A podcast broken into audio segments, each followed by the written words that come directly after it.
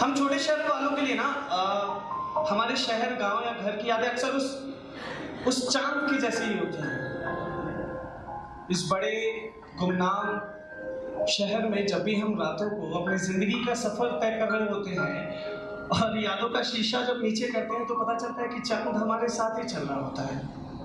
चांद जो बहुत चमकीला है, चांद जो जरा सा दागदार है। और नवरात्रि तो अलग ही ढंग से मनाई जाती थी मेरे एक छोटे से शहर फातिमा नगर में। इलायची दाने, बूंदी और चनामृत के मीठे में लिपटे और पंडाल के बाहर जो चप्पलों का हुजूम है ना, उसमें अपनी नई सैंडल के खो जाने के भय के बीच ही मैंने दुर्गा माँ से अपनी सारी मन्नतें मांगी थी।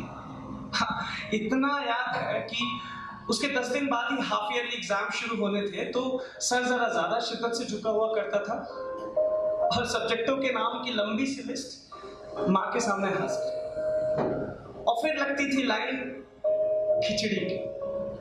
असंख्य लोग हाथ में चढ़ावे का नारियल और उम्मीद की पोतली लिए लग जाते थे कतार में। तो ये एहसास होता था ना कि इंसान के विश्वास और उसके धर्म की सीमा उसके मजहब से नहीं, उसकी भूख से सटी होती है। और मैं क्या बताऊं, माँ से मांगे हुए दस रुपए जब भी मैं आरती की थाली में डालता था तो मुझे बहुत ही बड़ा बड़ा महसूस होता था।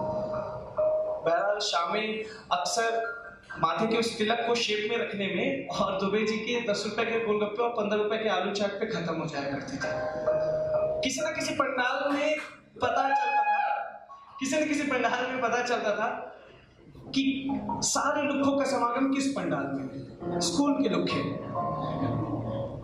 लड़के अक्सर उस दौरान ना श्रुति की खबरों से लैस घुमा करते थे। श्रुति श्रुति वर्मा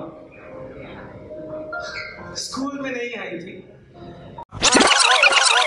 उनके हुस्न और एटीट्यूड की बातें लगभग सारे आशिक मिजाज लड़कों के जबान पर थी।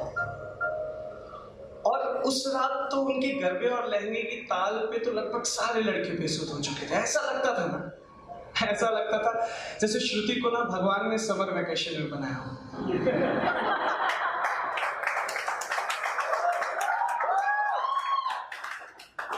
वो बिखरी सी जुल्फे, वो फैला सा काजल, वो लड़खड़ाती बातें, वो सिमटा सा आंचल। सीरियसली, और उनके गरबे को हम भी टकटकी लगा के देखने लगे और देखे भी कि पंडाल वाली मोहब्बत को ट्राई करने का जुनून तो हम पर भी था।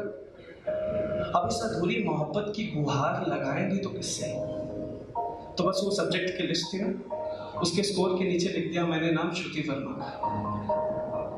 काफी देर बाद ये रियलाइज हुआ कि बहुत देर हो चुकी है, परिवार से बिछड़े हुए, अभी जाना बहुत जरूरी है वरना पापा तो लापता होने की सूचना निकाल देंगे। वापस पहुंचे बाबा के पास तो उन्हें किसी अपने पुराने मित्र से बात करते हुए पाया गया। तो ये एहसास हुआ ना कि ये पिछड़े दोस्तों को मिलाने का काम भी माँ के दरबार में ही होता है। मैं उनके पास जा ही रहा था कि उन्होंने मुझसे परिचय कराया कि बेटा ये अंदर से मिलो। जब मेरी उम्र काफी छोटी थी ना तो वो हमारे पड़ोसी हुआ करते थे। बात आगे बढ़ ही रही थी कि उन्होंने आवाज लगाई अपनी बिटिया को कि चिंकी बेटा इधर आना। पहचाना अपने अंकल को? चाहे चिंकी अंकल को पहचाने या नहीं,